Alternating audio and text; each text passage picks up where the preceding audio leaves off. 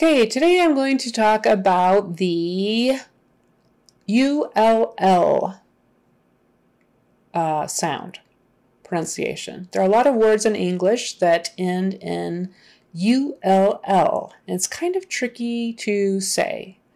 It's something like this. Ull, ull. So you've got this sound like someone punched you in the stomach. It's uh, uh, like someone uh, right? You got uh. It's the middle sound in book. Uh, uh. Right? So you put an L on the end and it's just oh, oh, oh, uh, and then touch your tongue up behind your teeth. Oh, oh. So let's try a few words in the English language with oh, oh. We have full, full. The glass is half full.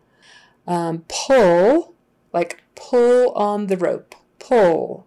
Pull.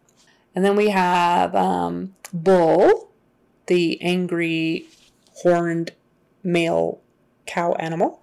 Bull, bull.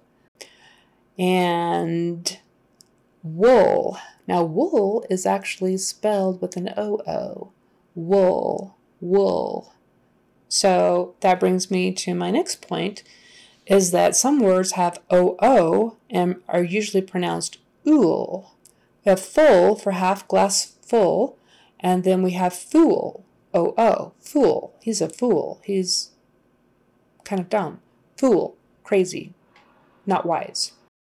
Also, if you're trying to say pull, pull on the rope, um, make sure you don't say pool, P O O L, pool, like the swimming pool. U L L is kind of a tricky sound. You just have to make sure you're getting it right and saying ul instead of ool. Or people might misunderstand you and think you're saying something completely different.